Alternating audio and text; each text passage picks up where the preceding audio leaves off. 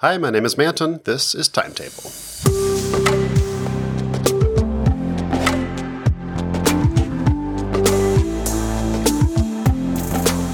So, if you've been listening to this microcast for a long time, you probably heard that sometimes I do a little detour into being a basketball fan and try to relate it to what I'm working on.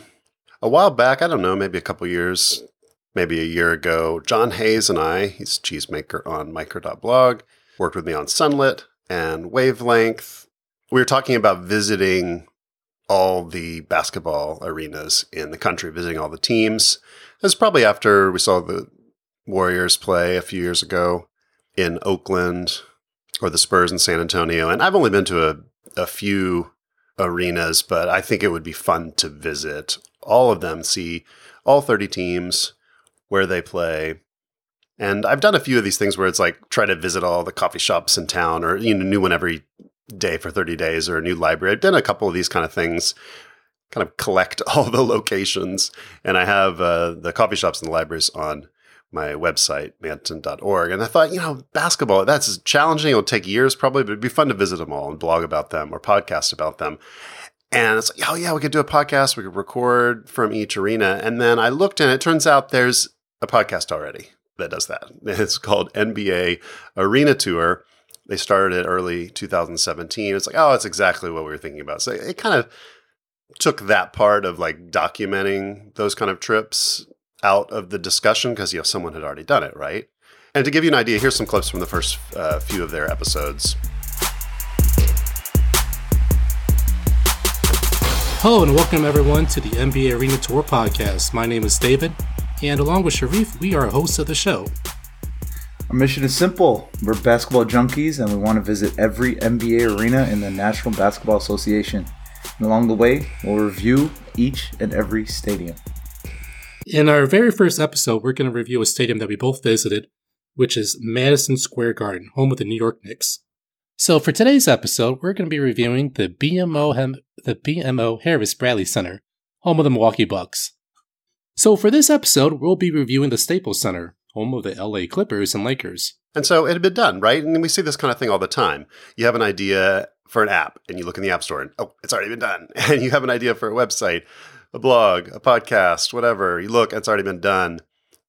But here's the thing that doesn't really matter because you never know when you find a project like that if anything will actually come from it. And you never know if you think like today the competition for your idea is great. You never know if you stick with it for five years, 10 years, it'll turn out that that competition fades away or wasn't relevant or didn't represent how big that industry or market or whatever will eventually get.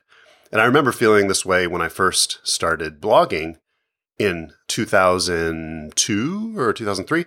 And I remember my first post, I was like, yeah, there's already a lot of blogs. Maybe I shouldn't even bother, but here I go.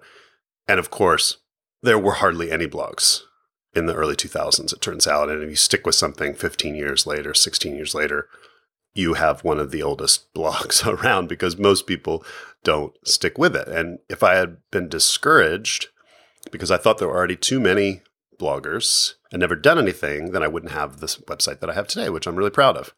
So back to basketball. That podcast that I mentioned, they did a few episodes. I think they did four episodes.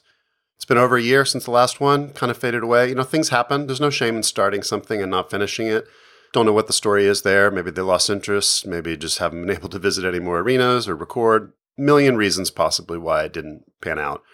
But to me, it just shows you can worry too much in the early days of an idea about the competition. Just because someone started a podcast with a similar idea and they have four episodes out doesn't mean anything will come of it and doesn't mean you shouldn't do the same thing or have your own spin, your own kind of twist on things. So I still hope we can do something like this. I still want to visit all the arenas. I still want to document it, photo blog, podcast, whatever. I'm not going to worry too much if someone else had the same idea because maybe we'll be the first to 30 episodes. Thanks for listening to the podcast today. Thanks for your support of micro.blog. I just rolled out some performance improvements and changes to the archive page for hosted blogs. I think it's a good step forward, and I just got to keep making things better. Talk to you next time.